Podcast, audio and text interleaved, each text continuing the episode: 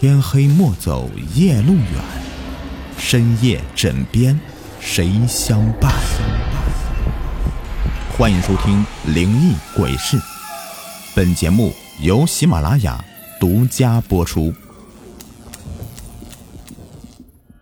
爷爷的咳嗽声。我的爷爷在我们老家算是高寿了，八十四岁那年才去世的。爷爷身体挺好。只是在他老人家八十岁的时候，眼睛的视力急剧下降，不到半年就只能待在家里，看不见也出不了门了。爷爷在自己的小房间里躺了整整四年之久，这四年倒也安稳，除了眼睛不好，其他的都过得去。爷爷还有一个习惯，那就是咳嗽。自十几岁起就爱好抽大烟，抽了七十年，所以时不时的就要咳上两声。家里人和邻居都能时不时听到爷爷的咳嗽声。几十年下来，大家都习惯了。直到后来爷爷去世了，渐渐的我们就忘了这个老人了。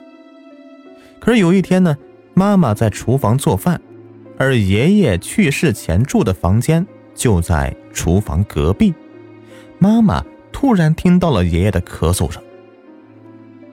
当时这一点呢不觉得奇怪，可能是几十年下来太过习惯了吧。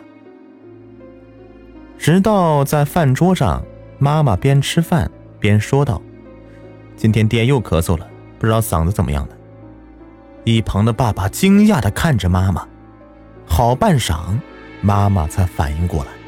吓得手上的筷子都掉到地上，摔出两声清脆的响声。这天晚上，妈妈就发烧了，在家休养了好几日。农村里民风淳朴，左邻右舍的都跑来看妈妈。言谈间就扯到了爷爷的咳嗽声，邻居听了妈妈的话，都面面相觑。最后啊，便从他们的嘴里。传出了更加叫人震惊的消息。离我家最近的吴奶奶说，她偶尔也能听到我爷爷的咳嗽声，只是以为听了大半辈子了，习惯了，便先入为主的认为是幻觉。这村头的二大爷也说过，经常路过我家门口的时候，能听到我爷爷的咳嗽声。只是这样的事儿不好讲，便也假装没听见。来我家屋后面砍竹子的李伯伯也点头表示，自己在砍竹子累得停下来的时候也听到了。哟，这下我妈妈的脸色就更加差了，因为农村里面有一种说法，若是家里的晚辈亏待了老人，做了不孝的事情，老人会死不瞑目，死后还久久的徘徊在家附近。妈妈极力的回忆着。在吃食上，因为家里不富裕，不可能顿顿的大鱼大肉。但是爷爷吃的和我们吃的是一样的，有好菜的时候，爷爷的碗里肯定每一份都不会差的。至于衣服、住的什么的，样样都没有落下，绝对是没有苛待老人。要说平日里相处，这也挺好的呀。除了二十几年前，妈妈第一胎生了我这个女孩子。爷爷奶奶不喜，当时和爷爷奶奶吵过一架。后来的日子和老人也有些磕磕碰碰的，顶多说上两句。比如这饭过夜了吃不得，没有大吵过。尤其是几年前奶奶去世了，后来爷爷的眼睛又不好，一家人和和洽洽的，压根儿没红过脸呢。若说不孝亏待了爷爷，妈妈她自问是绝对没有的事儿。邻居们也不信呢。妈妈的为人，除了性子急了一些，其他方面都还不错。对待老人的照顾，邻居们也都看在眼里。就连爸爸都安慰妈妈：“你怎么做的儿媳妇，我看得清楚。家里家境不好，但是你也没有对不起爷爷奶奶。别多想，不会有什么大事。”但是妈妈性子执拗。总觉得吧，这不搞清楚，就是自己背负着苛待老人的罪名。刚好我们那一带有一个大仙，什么吉凶祸福啊、红白喜事儿等等一些事情，大家都信得过他。有什么问题，都去问一问这个黄大仙。妈妈对这个东西啊，还是抱有敬畏之心的，当下就和黄大仙预约了日子，郑重其事的决定去拜访一下黄大仙。那段时间里，妈妈因为这事儿闹的是费心费神，爸爸要工作不放心，就让小大人的我陪着妈妈一起去，路上好照应一下。这么左拐右拐的，好不容易的才找到那个黄大仙的家门。只见到这个黄大仙的房子都建的和我们的不一样，看起来那说不出的诡异。有专门的人将我和妈妈引进了内室，等了几分钟，才看到这个黄大仙走出来。他穿着黄色的道袍，头发梳得一丝不苟，年纪大约有五十多一些，倒和电视上那些古弄玄术的道士不一样。这个五十岁的大妈级别的黄大仙看起来很亲切，笑眯眯的和我们打着招呼。先是简单的拉了一会儿家常，才问我们前去的用意。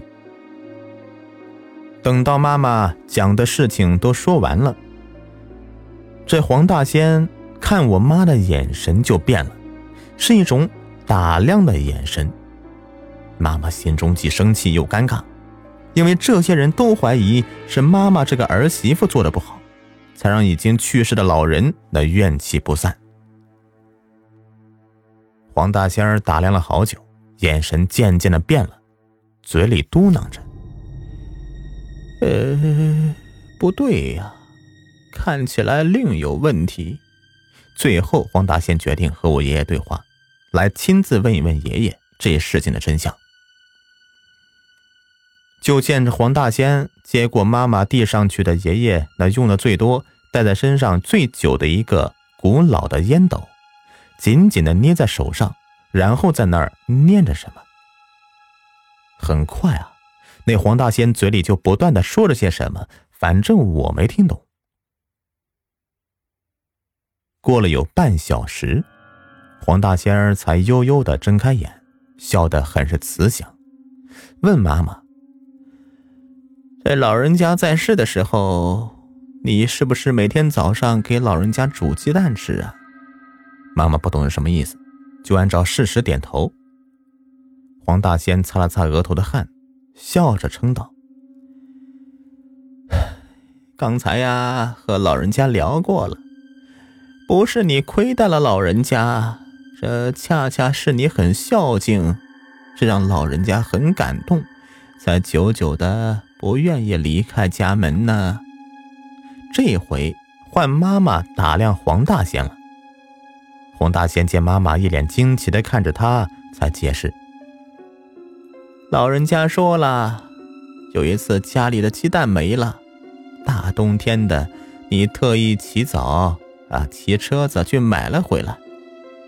还有一次啊，你那个最小的姑姑，也就是老人家那嫁出去的女儿，回家买了一斤六两的猪肉给老人家。”还骗老人家说是两斤猪肉，是你给肉里添了几两，这才不至于把老人家给气着喽。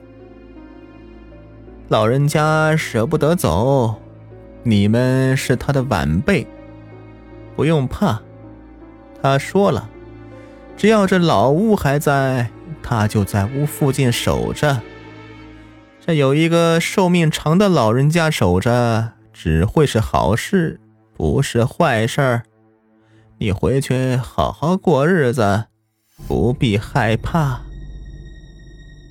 后来我和妈妈就回家了，再后来还是偶尔能听到爷爷那苍哑的咳嗽声，可是我们都不害怕，反倒觉得很安全。好了，本集故事已播完，感谢收听。